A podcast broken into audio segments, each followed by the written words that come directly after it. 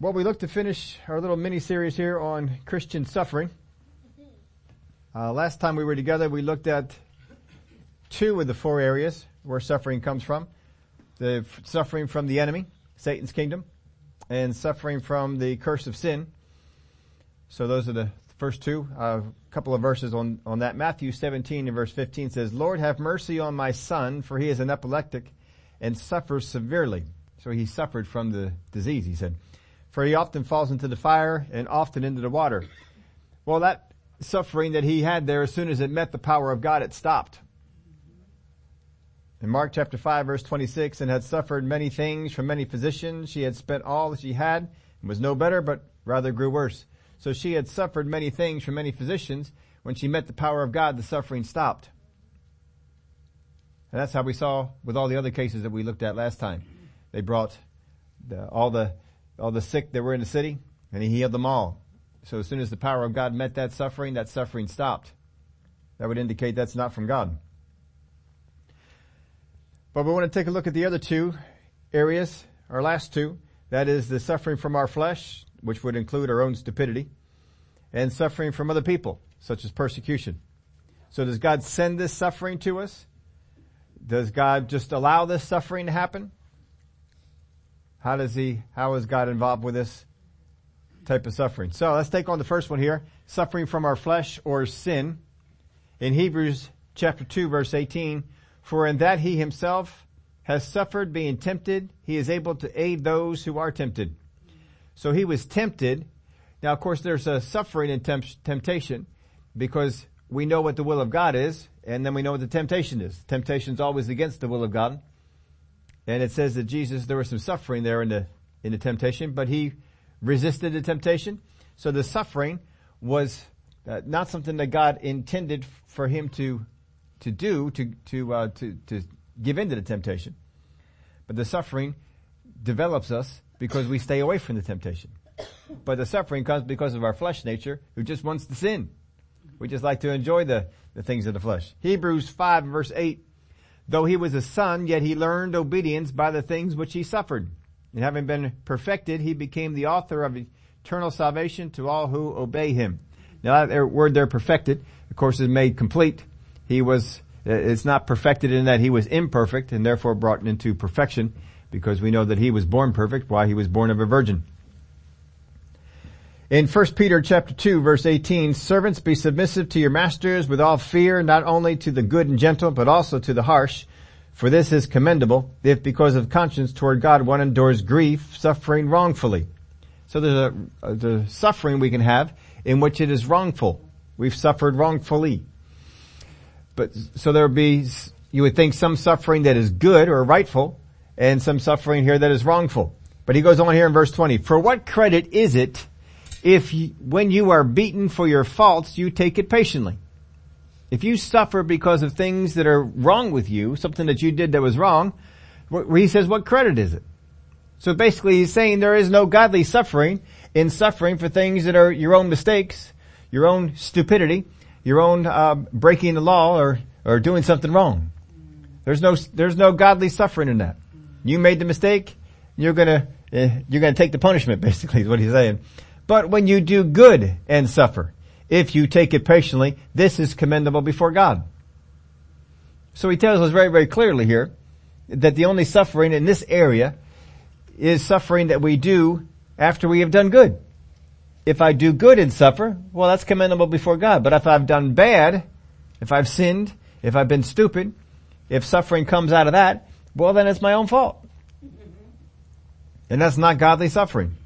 Sometimes you hear Christians, they do something stupid, they don't fill up their gas tank, you know, they, they don't check the car out, and they run out of gas, they run into problems, and uh, they try and pass it off, well, I was suffering for God today. No, you weren't, you were suffering because you didn't do something you were supposed to have done. If you would have done it, then you wouldn't have suffered. So don't try and pass that off as anything that, that uh, is is godly there. But when you do good and suffer, if you take it patiently, this is commendable before God. For to this you were called. Well, that's interesting. For, to this you were called. Not to the other suffering. That's no good. But to this kind of suffering you were called because Christ also suffered for us, leaving us an example that you should follow his, his steps. who committed no sin, nor was deceit found in his mouth, who when he was reviled did not revile in return, when he suffered he did not threaten, but committed himself to him who judges righteously, who himself bore our sins in his own body on the tree that we having died to sins might live for righteousness by whose stripes ye were healed. Now keep in mind the suffering that Christ did on the cross for our redemption. We do not partake in that suffering. That was done one time. I am not to suffer the suffering that Christ did on the cross. He did it for us. If He did it for us, it's so we don't have to do it. And if I go through it, then I'm not counting, uh, I'm not, not taking into account the suffering that Christ did for me. But there's other suffering that He went through beside the cross. And that's what He's saying to, to, um, to mimic, to go after. In 1 Peter chapter 3 verse 10, for he who would love life and seek good days, let him refrain his tongue from evil and his lips from speaking deceit. So if you want to live long, if you want to see good days, keep your tongue from evil, he says, and his lips from speaking deceit. So if I am to suffer because my lips spoke deceit or my tongue was speaking evil, that's not on God. He's telling you don't do it. Let him turn away from evil and do good. Let him seek peace and pursue it, for the eyes of the Lord are on the righteous, and his ears are open to their prayers. But the face of the Lord is against those who do evil. The face of the Lord is against those who do evil. So any suffering we have that comes as a result of evil is of no good to God because he's against it. And who is he who will harm you if you become followers of what is good? But even if you should suffer for righteousness sake, you are blessed. So again, suffer for righteousness sake, this is good. Suffer for sin, uh-uh. That's not good. And do not be afraid of their threats, nor be troubled. So if you are standing for righteousness, doing righteous things, then you are blessed, it says. And do not be afraid of their threats, nor be troubled. But sanctify the Lord God in your hearts, and always be ready to give a defense to anyone who asks you a reason for the hope that is in you with meekness and fear, having a good conscience that when they def- defame you as evildoers, those who revile your good conduct in Christ may be ashamed. Boy, we see this all the time today. People who acted right, the media tries to pass them off as acting badly, tries to uh, alter video and audio and, and change all sorts of stuff to make it look like they did poor. And, uh, but thank God, a lot of those things come to light people find out what actually happened. So we are, we're to have a good conscience. When they defame you as evildoers, there's a, there's a suffering for that. People suffer because they've been defamed as evildoers. Those who revile your good conduct in Christ may be ashamed. For it is better, if it is the will of God, to suffer for doing good than for doing evil. It's not always the will of God to suffer for doing good, but sometimes it would be, he's saying here to suffer for doing good than for doing evil. So I would take from that that it's never the will of God to suffer for doing evil. It's sometimes the will of God to suffer for doing, doing what's good. For Christ also suffered once for sins, the just for the unjust, that he might bring us to God, being put to death in the flesh, but made alive by the Spirit. So Peter has a lot to say about suffering here. Let's go over to chapter 4.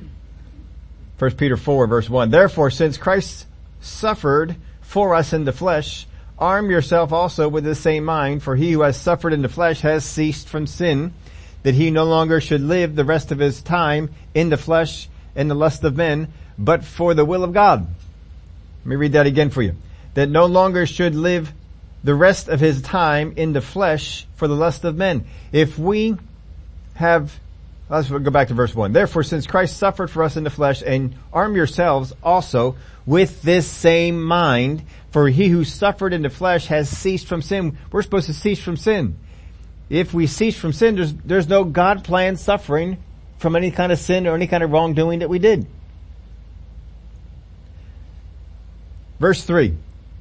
Verse 3 is a little bit tough to understand, so I got another translation for you to help. For we have spent enough of our past lifetime in doing the will of the Gentiles, when we walked in lewdness, lust, drunkenness, revelries, drinking parties, and abominable idolatries. In regard to these, they think it strange that you do not run with them in the same flood of dissipation, speaking evil of you. So when you stay out of the evil stuff and do good, they're going to speak evil of you. How many have ever heard people say, you know, call you goody two shoes? And well, you're just, you're just so righteous. You just, uh, have your nose up in the air and you see yourself as better than everybody else. And they say these things about you because you don't do evil. And I, I haven't heard about it for a while, but I know I used to hear about people talking about that the only way that you can help people in bad situations is if you've gone through it yourself. Ever, anybody ever heard that? That uh, you had to be partakers. I've even heard people get up and give testimonies. Dear Lord, no one's ever done that here because I probably would have would have stopped them. But people get up and give testimonies. God had a purpose for me being a drug addict because He brought me out of being a drug addict and because of that I've been able to help other people to stop being a drug addict. Well, God had no purpose for you being a drug addict. He didn't have any purpose for you suffering that. It was your own stupidity and breaking the, the laws of God to go out there and do it. he had no, no purpose for that at all. Now you went that way and the devil meant it for evil to destroy you. But that's alright. God says, I'll turn it around. We'll make some good out of it. But you could have helped those people. I've heard people say, well, I, I, got sick and I got put in the hospital. And because I was in the hospital, I was able to witness to the person next to me. Then they got saved. I had, uh, I heard years ago, I heard this, somebody, I don't even remember who it was. They said, well, the best thing would have been go in the hospital, witness that person well. but since you weren't, you were in there sick, then you, you got some good made out of it. But God didn't have a purpose for you to get sick. How can He, if He redeemed you from these things, if He's freed you from these things, that the power of God, once it touches people that were sick, they were healed. But see, people have to come up with an explanation. Why did I get this? Why did it not go away? There had to be some kind of good that came from it. Well, you can still make good out of what it is that the devil meant for harm. But it doesn't mean God had a purpose behind the whole thing to begin with. And that's how we start getting bad doctrine to come on out. And people start substituting truth for tradition. And uh, that's not good. We don't, we don't want to be doing that sort of stuff. So don't be trying to find a reason why uh, you suffered and there was some good that came out of it if it's a suffering from an area that God didn't ordain. And just because you suffered from sin and maybe you got some people that were in the area of sin that you had fallen into and you helped them, that doesn't mean that God had a purpose for you going in that direction. God just used the direction that you went into and, uh, and help that. I mean, if that was the case, how can Hebrews write about Jesus as a high priest who can uh, identify with us? How, how can that happen when Jesus didn't get involved in any sin? How can he be a help for us if he didn't get involved in any sin, if you have to be involved in the sin in order to help people to get out of it? That's ridiculous. Don't, uh, don't buy into that. It sounds good.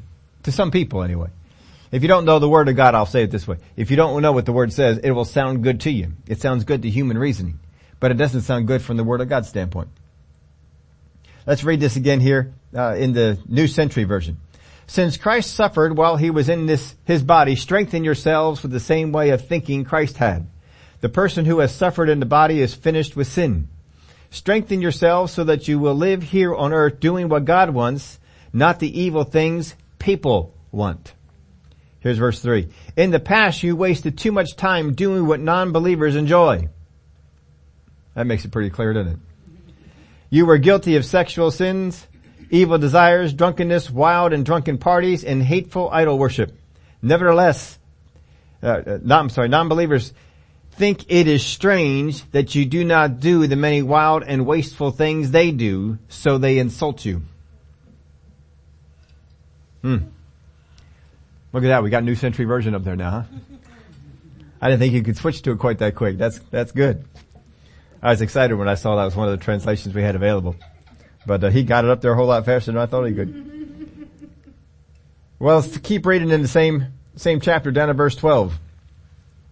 Beloved, do not think it strange concerning the fiery trial which is in which is to try you as though some strange thing happened to you. Now read, look at that. Do not think it strange. Some Christians think it's strange concerning the fiery trial that is to try you as though some strange thing has happened to you. This is why we come up with explanations. Why did God allow this? What purpose was there for this particular thing to come into my life? And he's saying right here, uh, don't think it's strange concerning the fiery trial which is to try you And God's not sending it, the enemy is. He's trying to break you. And you've been warned this is coming. The enemy's trying to, to break you. He's trying to, to pull you down. This is not some strange thing happening to you. Verse 13, but rejoice to the extent that you partake of Christ's sufferings, that when his glory is revealed, you may also be glad with exceeding joy. Now there are things that Christ suffered. He suffered harm for doing good. People spoke against him when he didn't lie or misrepresent the truth. He spoke the words of the Father and people called him the worker, worker of the devil. So they said a lot of these things about him. And there was suffering that went on. Verse 14, if you are reproached for the name of Christ, blessed are you, for the Spirit of glory and of God rest upon you. On the, on their part, he is blasphemed, but on your part, he is glorified. But let none of you suffer as a murderer, a thief, an evildoer, or as a busybody in other people's matters. you can be suffering because you're a busybody in other people's matters. Get your nose out of other people's business. Don't be talking to other people about what other people are doing what they might be thinking, what they might have done, what they might have thought about doing. But see, people get out there and they, they get busy in other people's business. Uh, don't, don't mess with it. There'll, there'll be some suffering that you will have if you do it. And God's got no hand in it. Don't, don't, don't go in that direction, he's telling you. If you're reproached for the name of Christ, that's fine. You're blessed. This is good. But don't be a, don't be a suffering for a murderer. These people want to get up there and say, well, I was a murderer and God brought me out of it. And so God had a purpose for it. And no, no, he didn't. He's telling you right there. Don't suffer as a murderer. Now, if you did, God will bring you out of it. But don't go blaming God for it or putting some kind of thing on, on God for it, for having uh, gone through all that. It was your stupidity. It was your breaking the law. It was you're going against the things of God. Just repent and God will turn it around and make some good out of it. Yet if anyone suffers as a Christian, let him not be ashamed, but let him glorify God in this manner. For the time has come for judgment to begin at the house of God. And if it begins with us first, what will be the end of those who do not obey the gospel of God? Now, if the righteous one is scarcely saved, where will the ungodly and the sinner appear? Therefore let those who suffer according to the will of God commit their souls to Him in doing good as to a faithful Creator. It is sometimes, it is not always, but it is sometimes the will of God for Christians to suffer for the gospel's sake. Did he not tell Paul he was going to suffer for preaching the gospel? He did, he doesn't say that to everybody, but he says that to some. There are some places, and it's, it's not that I want you to suffer. That's not it. God says, I need you to go here. I know what they're going to do when you get there. But I need you to go through it. It's the will of God to go through that. It's not the will of God that it happened to you. It's the will of God that you be willing to go through it. Can you see the difference? God's not saying, oh, we want some bad stuff to happen to some kids. Let's pick some kids out there, some kids of ours, and who do we want to have some bad things go, oh, hey, I don't like that one a whole lot anyway. And God's just up there picking different ones, and that's not the, the way it's the will of God.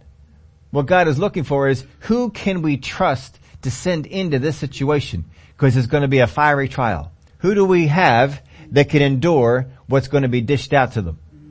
And so God looked at Paul and said, Paul, he's a guy, we can send him into the fiery trial and he will come through this thing. And he'll bring the gospel into it. That we'll send him. Because he knew he would, he'd be tough. He could take it. That's what you, that's what you need. And that's what they, what they had. The sufferings of Christ that we join in. Again, we don't suffer for the, we're, we're not called to suffer his sufferings for redemption. That's not what we're, we're called to. But the sufferings we are called to join against, or join in with, is his suffering against sin. Don't sin.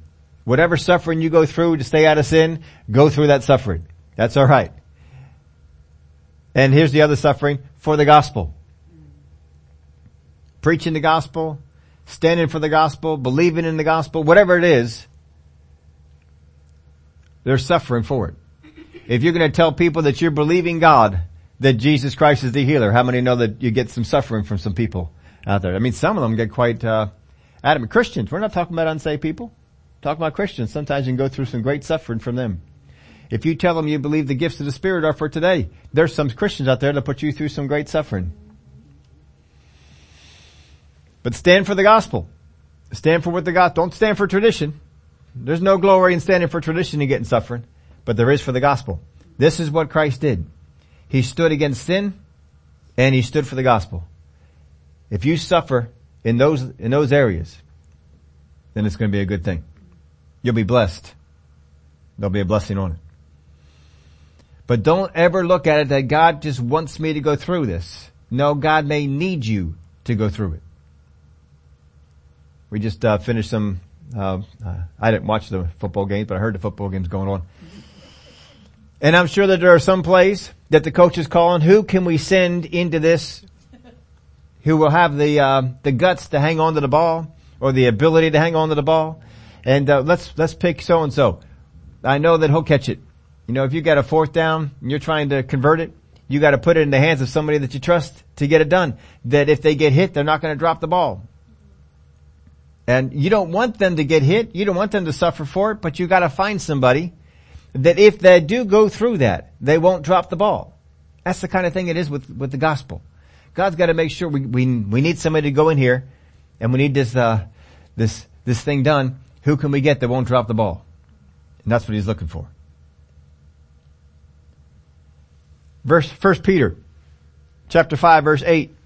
Be sober, be vigilant, because your adversary, the devil, walks about like a roaring lion, seeking whom he may devour. Resist him steadfast in the faith, knowing that the same sufferings are experienced by your brotherhood in the world. There is some suffering in resisting the things that the devil wants to do. When you resist him, there is some suffering that comes from it. But he says, just know that there's other people around the world that are going through the same thing. But may the God of all grace, who called us to his eternal glory by Christ Jesus, after you have suffered a while, perfect, establish, strengthen, and settle you. So you'll be suffering for a little bit, and it's not necessarily because God wants you to go through it, but there's some resisting that you gotta do in that, in order to have the victory. He says, submit to God, resist the devil. There's some resisting you have to do, and there's some suffering that goes through with that. But it's alright. You'll get on through. You look at some examples in this area. Uh, Samson was one. He suffered because of the sin that he got involved with and of course his own stupidity. And the, the things he kept getting involved with the Philistines that he's supposed to be uh, wiping out and ridding Israel from. But he wants to marry one. He goes into the city does all sorts of stuff, engages in activities he shouldn't be engaged in, and he, he suffers some problems because of it. Well, he shouldn't have been over there doing those things. It wasn't God's will for him to get caught and put in prison and have his eyes put out and then kill all those Philistines at the end of his life. That wasn't God's will, but that's what he settled for. David, he, uh, he missed it too he went out there and, and sinned with Bathsheba. And there was a, a bad, some bad things that came into the kingdom for that. That wasn't God's will. David suffered greatly for it. He suffered, he agonized over that child as it was dying. But the, the Lord said, you gave the opportunities to the, to the enemy. didn't give opportunity to God, you gave opportunity to the enemy. That's what sin does. So there's some examples on that. Let's move on here to our other one. This is suffering we get from people because people can be part of the suffering. And we've, we've already seen some of the, there's some overlap. And the last one we looked at, there's some, some things that came from people. But let's just take a look at the, the people issue. In Acts chapter 5 verse 41, so they departed from the presence of the council, rejoicing that they were counted worthy to suffer shame for his name. Well, they beat him, they exhorted him, and uh, they were they were excited. Boy, we were counted worthy to be suffering. God sent us into a situation, and he he needed us not to drop the ball. And we didn't drop the ball. This is good. They were excited.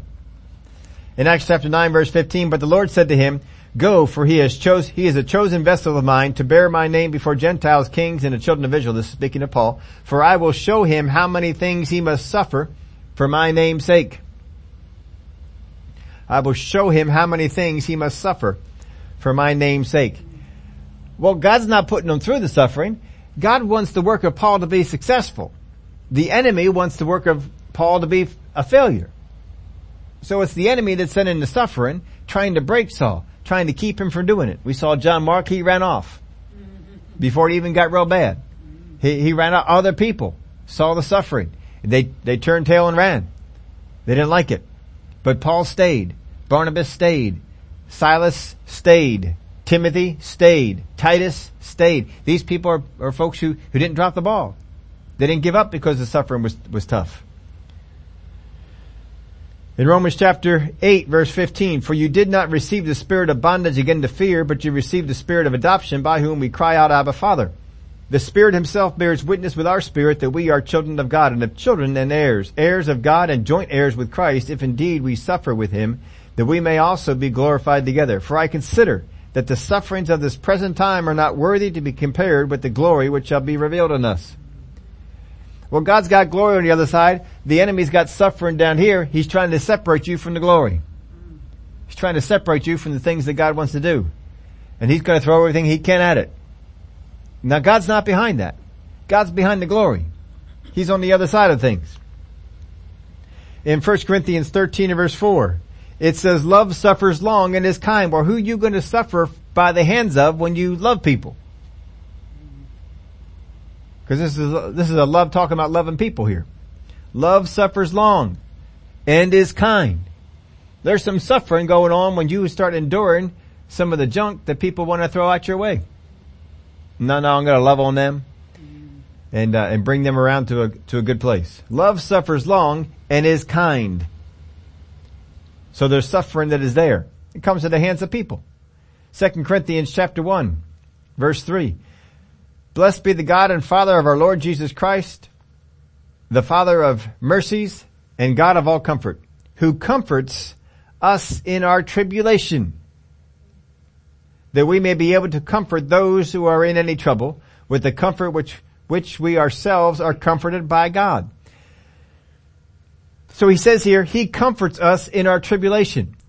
Now if he is behind the tribulation, and then he's also comforting you, that's kind of like him making you sick and then healing you, healing you, which is something Jesus was accused of.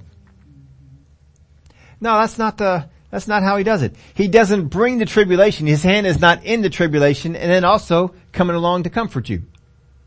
Someone else's hand is in the tribulation and he comes along and offers comfort. Wouldn't that be a hypocrite if they were the hand behind the tribulation and then the hand behind the comfort? That'd be terrible. We watch movies with that kind of stuff going on. And we've seen a certain person in the certain, um, uh, gal or guy or whatever it is in there and they're, they're behind the suffering that is going on for the person that's the, the star of the movie. But then they, they come to them and they offer them all kinds of comfort and, and, uh, and you're, you're getting mad. Cause you see this is a person who's two-faced. You're getting angry at them. And then people say that God does the same thing. God does not do the same thing. He is not behind the tribulation and then behind the comfort. But all these people who believe that he might be behind the tribulation are all praying to God, oh Lord Jesus. Oh Lord Jesus help. I've heard me, some people utter it with their mouth that God is behind the tribulation. And then later on just talk about, oh just pray for me. What, do you mean pray for you? If God's behind the tribulation, you want God to comfort you now too? That's just, uh, that's just ridiculous. I remember Brother Hagin, he was talking about somebody who was giving a testimony. And, uh, Oh, she, she, she got up there and she was saying, oh, the devil has just had his way with me this week. Oh, the devil's just been throwing so much. Blessed be his name. now, you get the idea what she was trying to get at, but that's not what she said. But that's sometimes what people are doing. You cannot see God on both sides of this. Verse 5, For as the sufferings of Christ abound in us, so our consolation also abounds through Christ. So there is suffering. The suffering that goes on the inside is because we are hanging on trying to do what God wants us to do. God's not behind the tribulation. The reason that we suffer is because we want to do the will of God. But He's not the one who sent the tribulation. But He will send the comfort. For as the sufferings of Christ abound in us, so our consolation also abounds through Christ. Now, if we are afflicted, it is for your consolation and salvation, which is effective for enduring the same sufferings which we also suffer. Or if we are comforted, it is for your consolation and salvation. And our hope for you is steadfast because we know that as you are partakers of the suffering, so also you will be part, you will partake of the consolation. For we do not want you to be ignorant, brethren, of our trouble which came to us in Asia, that we were burdened beyond measure, above strength, so that we despaired even of life. Yes, we had the sentence of death in ourselves, that we should not trust in ourselves, but in God who raises the dead who delivered us from so great a death and does deliver us in whom we trust that he will still deliver us.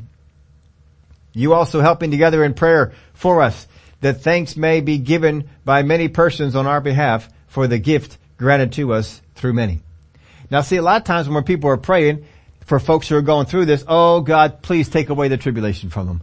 Oh God, just let that tribulation. No, that's, that's not how we pray. If that's the case, then God's behind it. Or God's allowing it. But that's not the case. The case is the enemy is coming to try and destroy what God is building. Father God, I thank you that person is following after the purpose and the plan that you have put on them. And that they are fulfilling your very will and your very purpose. And the God of all comfort will be there to help them. You will be there to strengthen them. The enemy shall not be victorious in this, but you and your, and your people are coming into a place of victory. That's how you pray for that. Not this crazy stuff that people have to, oh, give me strength in this terrible, terrible tri- tribulation time. Oh, that it's just, just, just, just crazy stuff. Just, oh, I'm just here suffering. Oh, it's just terrible. No, no, no. You gotta look at what is the purpose. I am here to accomplish the purpose of God. And yes, there is suffering along the way.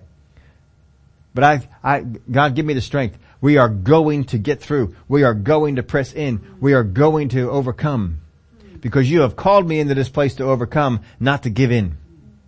And Paul says we kept pushing on through. We despaired even of life at times. But we just kept pushing on through. And God gave us that strength and we went on through and we overcame what the enemy desired to do against us.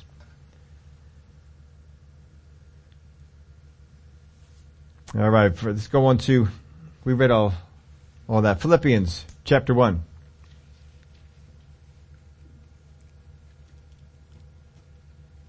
Only let your conduct be worthy of the gospel of Christ so that whatever, oh, I'm sorry, whether I come and see you or am absent, I may hear of your affairs that you stand fast in one spirit with one mind striving together for the faith of the gospel. Striving together. If you're going to strive, there's something you're striving against. There's a force coming against you. Striving together for the faith of the gospel and not in any way terrified by your adversaries not terrified. You have adversaries. These are not God. God is not your adversary. And not in any way terrified by your adversaries, which is in, which is to them a proof of perdition, but to you of salvation, and that from God. For to you it has been granted on behalf of Christ not only to believe in him, but also to suffer for his sake. So to you it has been granted on behalf of Christ not only to believe in Him. It's good to believe in Him. That's a good place. But that's your start. But also to suffer for His sake. You see, believing in Him doesn't mean that you're taking a stand for anything. But if you believe in Him and take a stand for the things of the gospel, you take a stand against sin. You take a stand for the things that you're believing for. Because of that stand, people are going to come against you. And it's going to attract some suffering. That's alright. But don't just stop at believing in Him but also to suffer for his sake, having the same conflict which you saw in me and now here is in me. In Philippians 3 and verse 10, that I may know him and the power of his resurrection and the fellowship of his sufferings being conformed to his, his death. There's a fellowship of the sufferings of Christ. Again, it's the sufferings uh, that, that we stand against sin and sufferings for ministering, preaching the gospel. Standing for the gospel. 1 Thessalonians 2 verse 1. For you yourselves know, brethren, that our coming to you was not in vain. But even after we had suffered before and were spitefully treated at Philippi, as you know, we were bold in our God to speak to you the gospel of God in much conflict. So it was tough over there in Philippi. We ran into some hard, hard cases, some hard things. As you know, he says. But we were bold in our God to speak to you the gospel of God in much conflict. So every place that Paul would go to, people would come around and they'd bring conflict in there to try and make it hard for him to preach the gospel. The enemy would stir this up. If we can get, if we can make it uh, turmoil in there, we can cut down on how much gospel goes out or how much they receive the gospel. And remember, Paul would go into a place and they'd start receiving the gospel and then people would come in and start stirring up trouble. And then people would leave and other people would stay and it made it hard for the gospel to be preached because some people gave in to what was being said. Even back then they were having false reports and, uh, and, and news that wasn't true. They were telling them things. This is what Paul does. That's not what Paul did. But of course, just like today, nobody checks out things. They just uh, believe. Don't just believe. Go check out some things. If you don't have time to check it out, then don't make a belief. In 1 Thessalonians chapter 3 verse 1, Therefore when we could no longer endure it, we thought it good to be left in Athens alone, and sent Timothy our brother and minister of God, and our fellow laborer in the gospel of Christ, to establish you and encourage you concerning your faith, that no one should be shaken by these afflictions. For you yourselves know that you are appointed to this. So he doesn't want anyone to be shaken by these afflictions because the purpose of the afflictions is to get you shaken. That's the, why they come. We're going to try and get you, get you all shook up. That's why when the football game's going on and the linemen are lined up, they're saying all sorts of nasty stuff to each other. They're trying to get each other shaken. Trying to, to do some things. Get them thinking about stuff that'll uh, cause them to be weaker. For yourselves know that we are appointed to this. You are appointed to this. God has appointed us to be in this world, to stand for His gospel, but He, he even says, in the world you will have what? Tribulation. But don't worry about it. I have overcome the world, He said. he says, you're in the world. That's alright. You're, you're gonna get tribulation. You're gonna get persecution. People are going to come after you because of the word that's in you. When He gave the parable of the, of the seeds. As soon as the seed was, was put out, the attacks came. The birds came and ate some. The thorns and the thistles, everything comes after the seed. Once the seed is in you, the attacks come after you. Because of the seed that's in there. If you are, are given over the to traditions and, and man's explanations of God, well the attack won't come.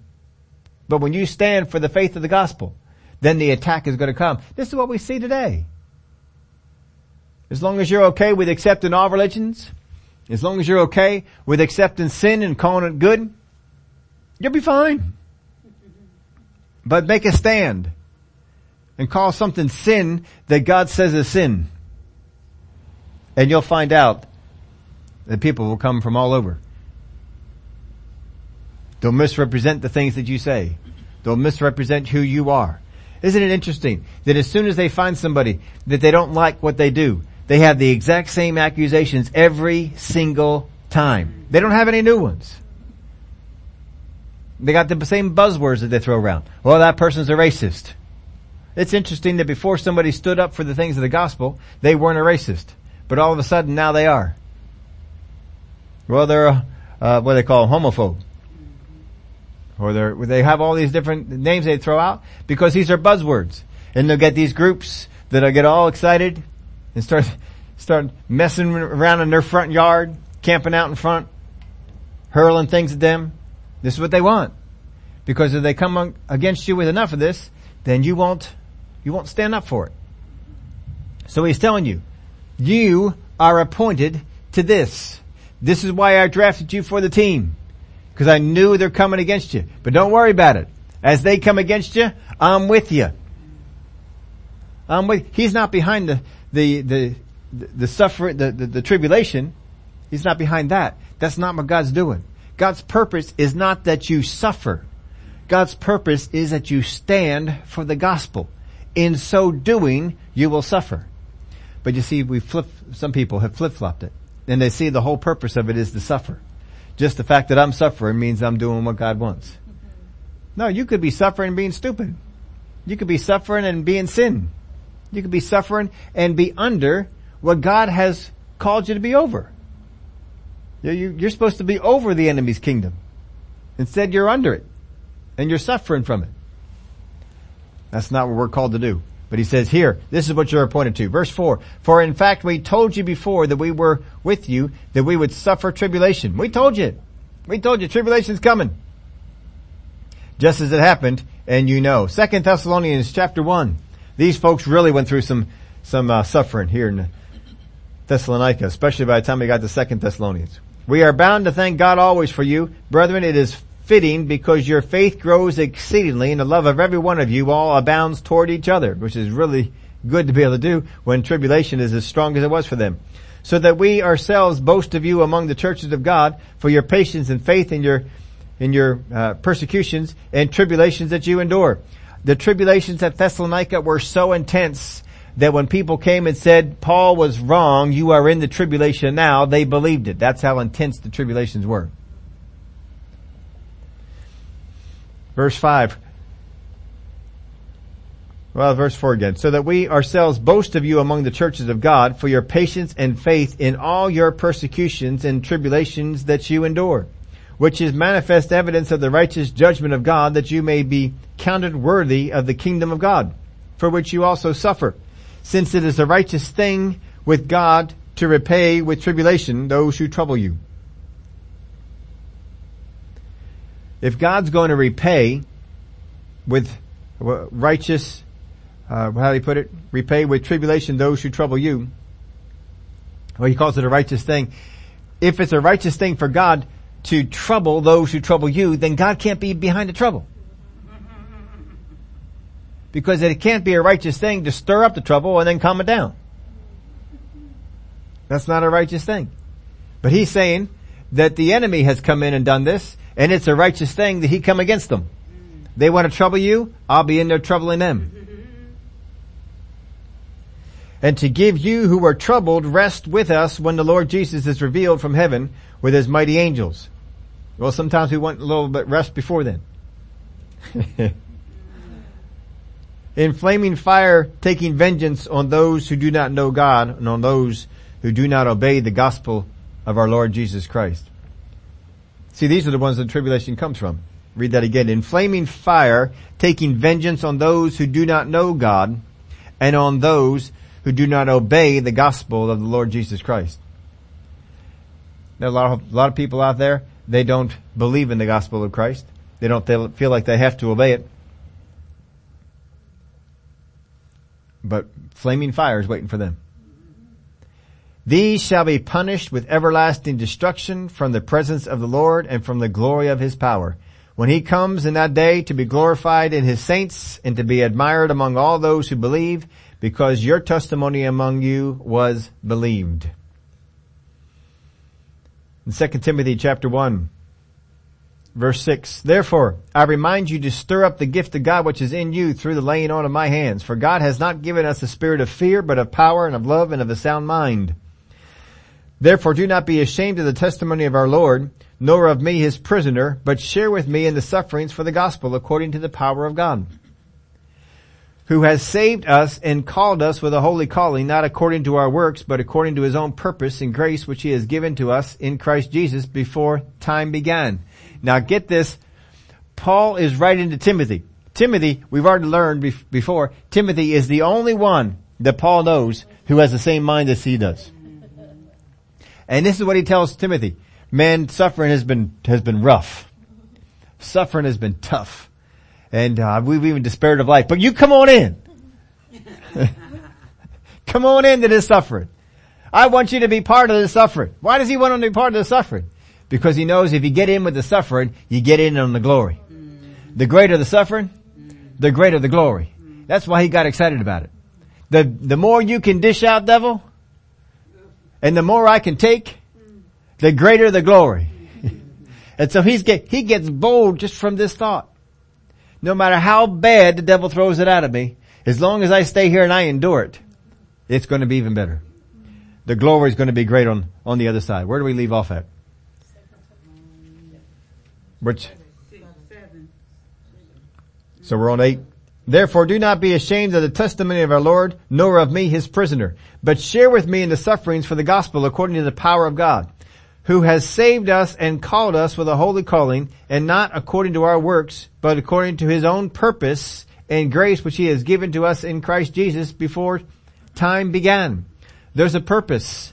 You gotta follow after the purpose of God and walk into the sufferings that way but has now been revealed by the appearing of our Savior, Jesus Christ, who has abolished death and brought life and immortality to light through the gospel, to which I was appointed a preacher, an apostle, and a teacher of the Gentiles. He was appointed to this. He says, look, I know what I was appointed to. I was appointed to be a preacher, an apostle, and a teacher of the Gentiles. For this reason, I also suffer these things. For what reason?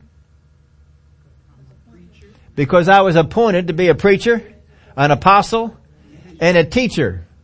Because of the appointment, for this reason I also suffer these things. Whatever it is that we are appointed to, there's a suffering that's going to come along because of that appointment. Nevertheless, I am not ashamed, for I know whom I have believed, and am persuaded that he is able to keep what I have committed to him until that day. Hold fast the pattern of sound works which you have heard from me in faith and love which are in Christ Jesus. Because you see the persecutions to come, the tribulations to come, they want you to let go. They want you to let go of it. Just like on the football field. They're trying to get the guy to let go of the football. To make a catch, not a catch. To make a ball carrier fumble the ball. They're trying to get him to, to go. They're hitting them. They're, they're, they're sending this for that purpose. Now the coach didn't put the ball in the hands of that person because he wanted them to, to give it up. He wants them to hang on to it. And God gave us the ball. He's appointed us certain things. For, for Paul was a preacher, an apostle, and a teacher to the Gentiles. Because of it, he suffered a number of things. 2 Timothy chapter 2 verse 7, consider what I say and may the Lord give you understanding in all things. Remember that Jesus Christ of the seed of David was raised from the dead according to my gospel, for which I suffer trouble as an evildoer. He is not an evildoer, but he is suffering as an evildoer because the people that are on the side of the adversary accuse you of things that are like an evildoer and they treat you like an evildoer. But you're not. You're standing for the things that are, that are right. You're standing for the things that are good. But this is how they're going to treat you. You look at some of the news reports that I've, I've seen over the years, and they take somebody who did good things, and they interview them, and they make them look like the worst evildoer there was. Because they're not out after the truth of what a person did. They're out as to what we, what can we make you look like? How can we put you down? Because if I put you down, I put the gospel down. And that's what they try and do. One of the reasons I des- despise with every fiber of my being those news media. And every year they just get me more and more, more fessed up. My wife and I, we were having a conversation and we're just on opposite sides of this. You can have a conversation, she'll tell you. And, uh, she's, she talks about certain ones that are in the media and so she, she just, she just has a heart for them. Oh, I just, I feel so bad because they're going to come into that day and when they come in that day, they're going to be thrown into hell. And I said, I want a front row seat. And she goes, how can you say that? I said, I want one. I'm, I want that to be one of the rewards. One of the rewards we get in heaven. Front row seat. Watch Katie Couric jump into the, see her go. Uh, uh, oh, there's a, Dan Rather. There he goes. Cause these are people that have tried to make the righteous look unrighteous and to make them look like, to suffer like evildoers. These are the people that in Paul's day did the same thing to him. And they tried to stand in the way of the gospel. And they were tools used by the very devil himself to try and make what is good look evil. And no matter how much they look on something and they see the whole story and they know the good that is in there, they will cover up on purpose every bit that they can and present to as many people a view that never existed. My anger to them constantly gets hot. It never stops. And I want to see my God throw them into judgment because they have not just gone in a way of destruction for themselves. They have led other people into that area of destruction too. This is why God's anger gets hot and sometimes just throws fire down here and burns some people up. Because they're just leading other people astray. Saw that more in the Old Testament than we see in the New Testament. When Elijah comes back, we're going to see some more fire coming down. some more people are going to get burned up. Anyway, he says, for which I suffer trouble as an evildoer, even to the point of chains, but the word of God is not changed. So they put him in chains, made people look at him like he's a prisoner, like he did something wrong. You know, anymore, just because somebody gets accused of something doesn't mean that they did anything. All this stuff that's come out with the FBI used to be, many, many decades ago probably, used to be a respectable organization. And now they actually go in and they tell people to lie. Actually tell people to lie. And then if you do lie and it doesn't go good, then they hold you accountable for the lie and put you in prison. It's just ridiculous what they're doing. Just because somebody is accused, especially if you, certain organizations that do it, if someone is accused, I immediately think, well, they're probably not guilty. Just because of who's doing the accusing. Therefore I endure all things, he says, for the sake of the elect. Why should you do it? Why should you stand there and endure all this suffering? for the sake of the elect because you are going after the purpose of God.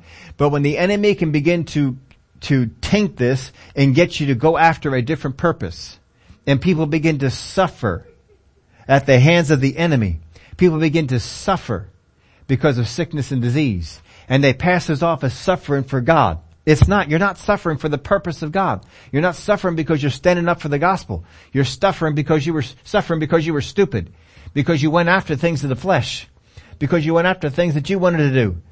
That's why you were suffering. Therefore I endure all things for the sake of the elect, because he has a purpose to get out there and bring those elect in, that they also may obtain the salvation which is Christ Jesus with eternal glory. One, one more over here, 2 Timothy, or a couple more yet. 2 Timothy 3 verse 10. But you have carefully followed my doctrine, manner of life, purpose, faith, long suffering, love, perseverance, persecutions of afflictions, which happened to me at Antioch, at Iconium, at Lystra. What persecutions I endured. And out of them all the Lord delivered, delivered me. Out of them all? Out of them all? Out of them all? He talked about how he was in prison, in chains. Out of them all? He talks about how he was shipwrecked. Out of them all? He talks about how he spent a night and, a day in the, in the deep. Suffering from no food. He delivered you out of them all. He was beaten with rods. He was whipped. And God delivered you out of them all? That's how he looking at it. Hey, devil didn't kill me and I'm still here adding to my account. I'm, I'm just getting that account more and more, making that devil madder and madder because he just can't beat me.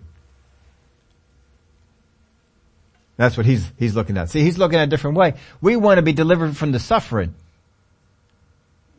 Paul wants to be delivered to accomplish the purpose.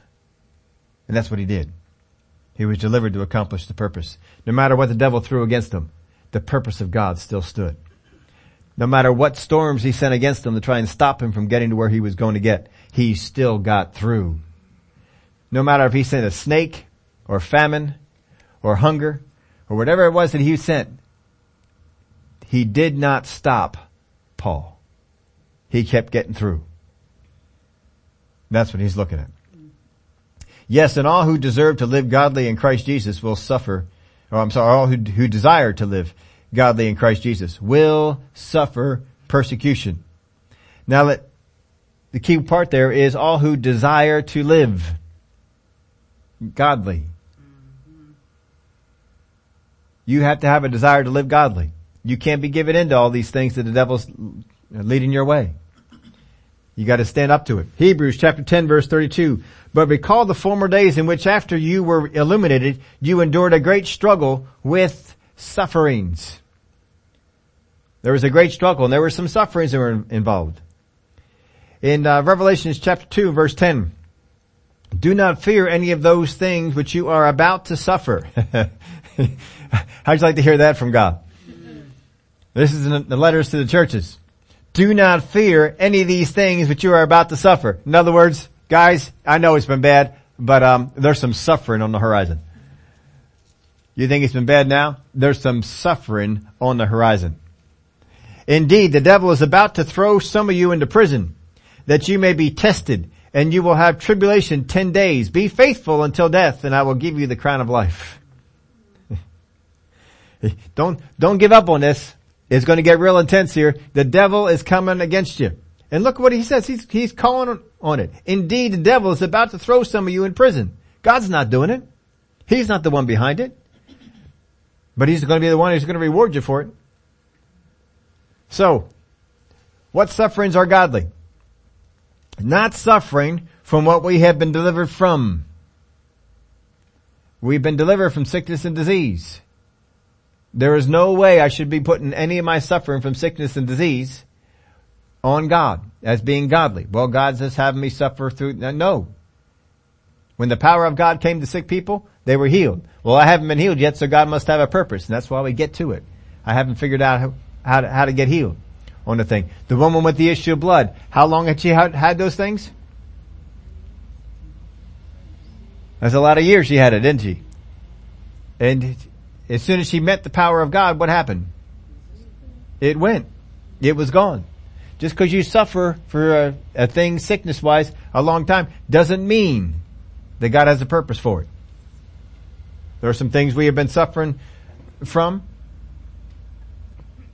and, and um, we got to find out what what do I have to do? How do I get free of this thing? But if you've been suffered, you've been delivered from something. That's not something that you're supposed to be suffering from. So not suffering from what we have been delivered from and not suffering from what we have authority over. You've got authority over the enemy. You should not be suffering things from his kingdom. Not talking about suffering. Suffering comes from people. This is where the enemy stirs up people. Just like when Jesus was on the, on the, uh, on the, on the water. What, what stirred up the waves was the wind. And the, the disciples battled the waves, but Jesus spoke to the wind. Very often we battle the waves of the people. The forces behind it is the enemy. Not suffering from what we have authority over. Not suffering from what we have done wrong. If I've sinned, if I made a mistake, if I was stupid, I'm not, uh, this is not godly suffering, suffering for what I have done wrong. But suffering brought on by our stand first off for the gospel. When I stand for the gospel and I suffer, that is righteous suffering. And the word of God promises you will suffer for these things. And according to Paul, it can be pretty intense. Suffering brought on by our stand or, or um, for the gospel or pursuing our calling when we're pursuing our calling. God has a calling on you. As you pursue it, there's going to be suffering that will come because if you pursue the calling, you fulfill the purpose God has for you in the church, which means the enemy's kingdom is fought against. And the last one is against sin. Your stand against sin.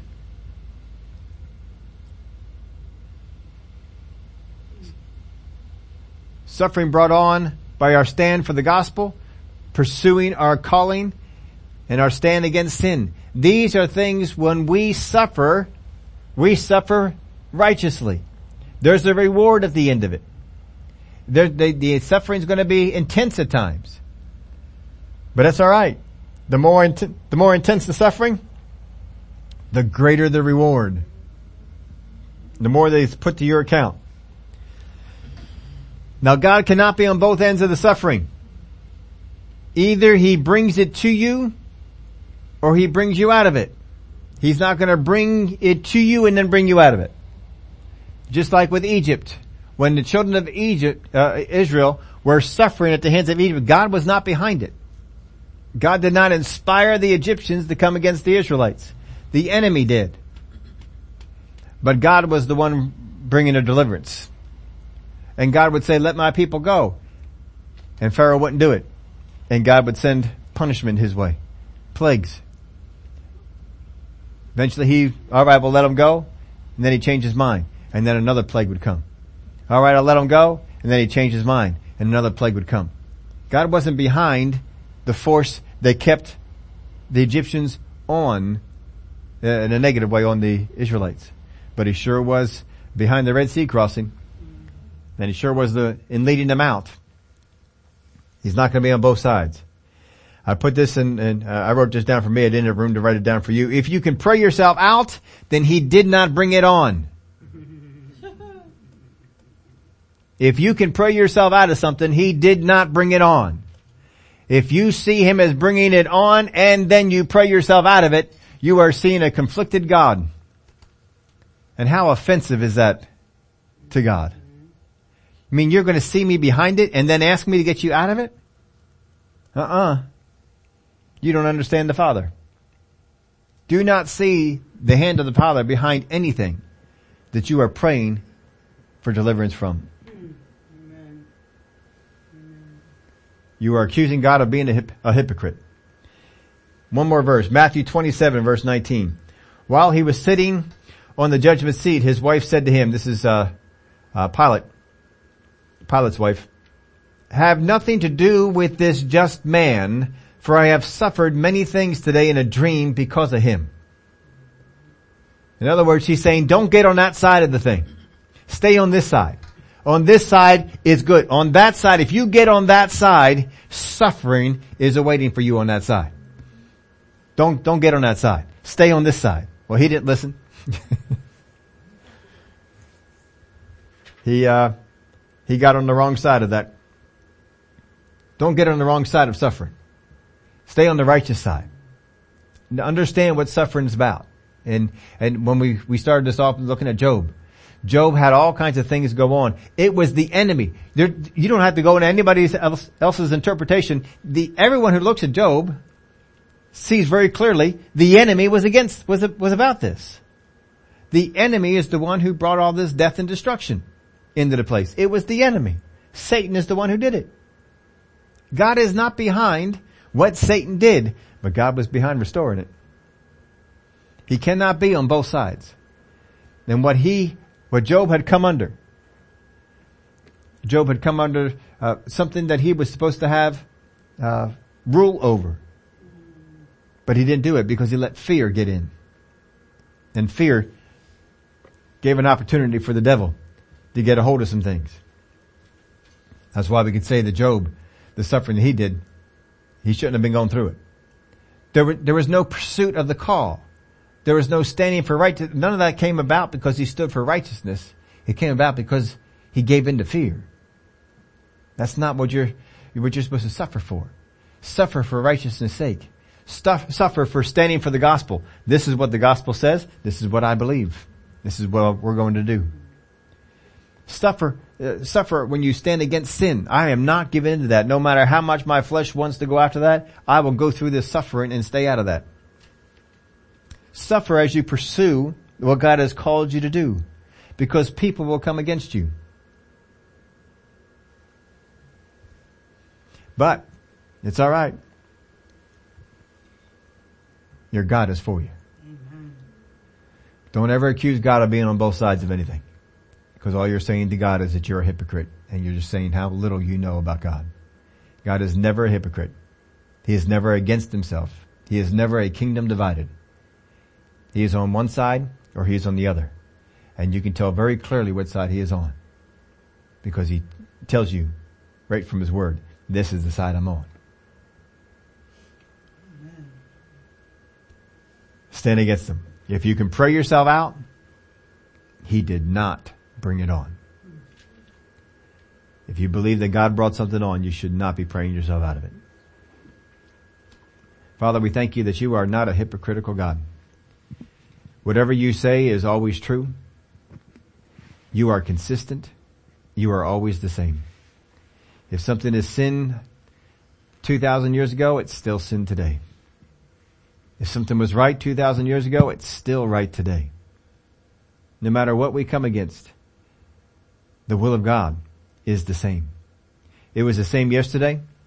It is the same today and it will still be the same tomorrow. Our God doesn't change. He doesn't change with the times. He doesn't change with society. What is evil is evil. What is righteous is righteous. And if we make a stand for the gospel, if we make a stand for faith, if we make a stand and pursue our calling, we will suffer persecution. There will be those in this kingdom that will be stirred up by Satan, stirred up by the kingdom of Satan, and they will come against us. But you said, don't you worry. In the world you will have persecution. In the world you will have tribulation. But I have overcome the world.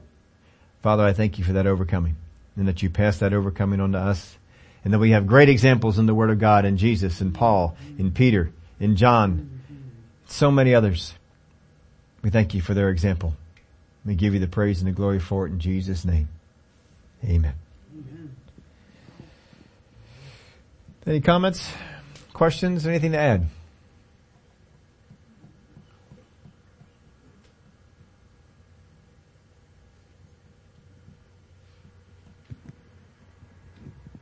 Stephen says, don't we suffer for things beyond us, but not for the kingdom? Natural disasters, children with birth defects, how do we view this? Ah. There is a, sure, there is a suffering that can come in. Uh, we're in a, we're in an imperfect world. And the birth defects, what was the other one? Birth defects and natural, natural disasters and, and things of that nature. There were, um, there are a lot of situations in the, we'll take the natural disasters one first. Uh, how many times have we heard, I've heard of, of, uh, people, uh, one case was the tsunami that happened over in Indonesia.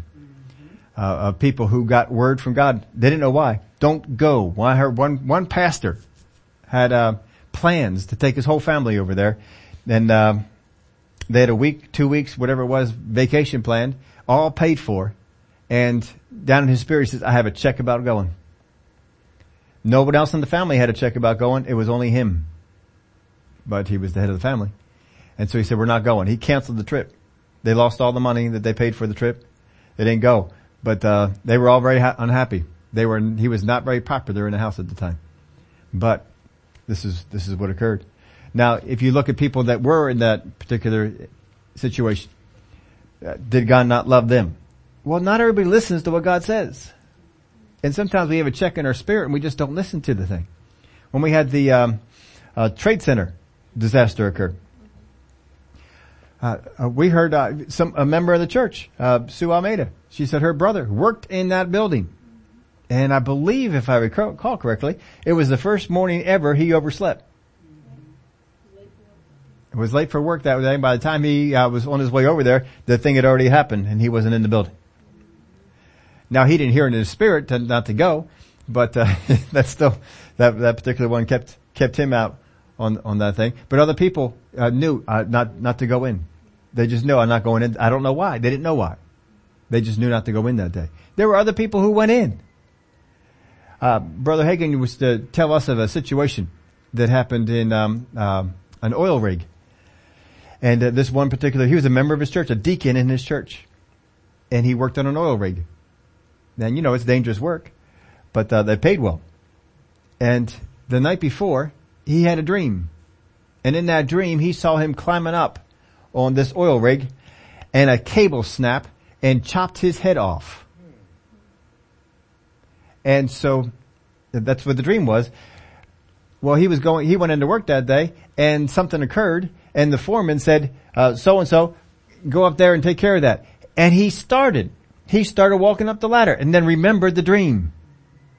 And then he walked back down again and said, I'm sorry, sir. I had this dream last night and I think the Spirit of God, he, I believe he said it, the Spirit of God is telling me not to go up there. Well, another man said, um, I'm not superstitious. I'll do it. And he climbed right up there. And sure enough, the cable snapped, chopped his head right off. He died. Now you can't say that for every disaster. Remember Jesus was asked about certain disasters and he said, do you think that the people on whom the Tower of Siloam fell, that were worse sinners than the rest? He says, no, that's not the case. Uh, and it's not for us to sit there and judge if somebody fell victim to, uh, to a natural, I don't know what went on. I don't know if they heard something from God. I don't know if, God says, look, this is, disaster is going to go. Will you go in there and, and, and help this? It'll cost you your life. That may have happened too. I won't ever judge. I won't judge anybody who went into that tower and say, well, they were all unspiritual people. I don't know that. I don't know that God said, this is what's going to happen. I need you to go in there and to, and to help. He may have done that. So in the natural disasters, don't ever pass judgment on somebody who had a natural disaster and, uh, and, and you didn't. That, uh, just don't, don't look at it that way. And don't be sitting there trying to figure it all out. I don't know how to figure all that. There is some suffering that will come on and into that. There's a, it's a natural suffering. It's not a, a spiritual suffering. There's a natural suffering that will come on from that.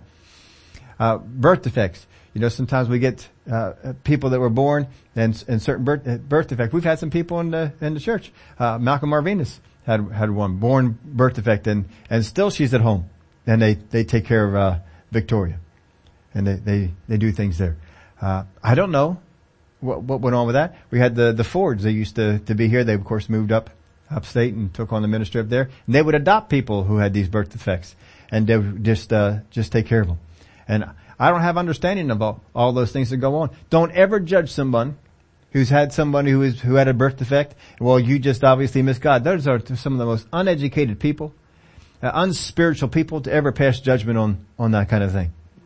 That's just, that is just wrong. Uh, and, and I, I don't know what had gone on with that. I don't, I don't have all the answers for all the, all the reasons why those things go on.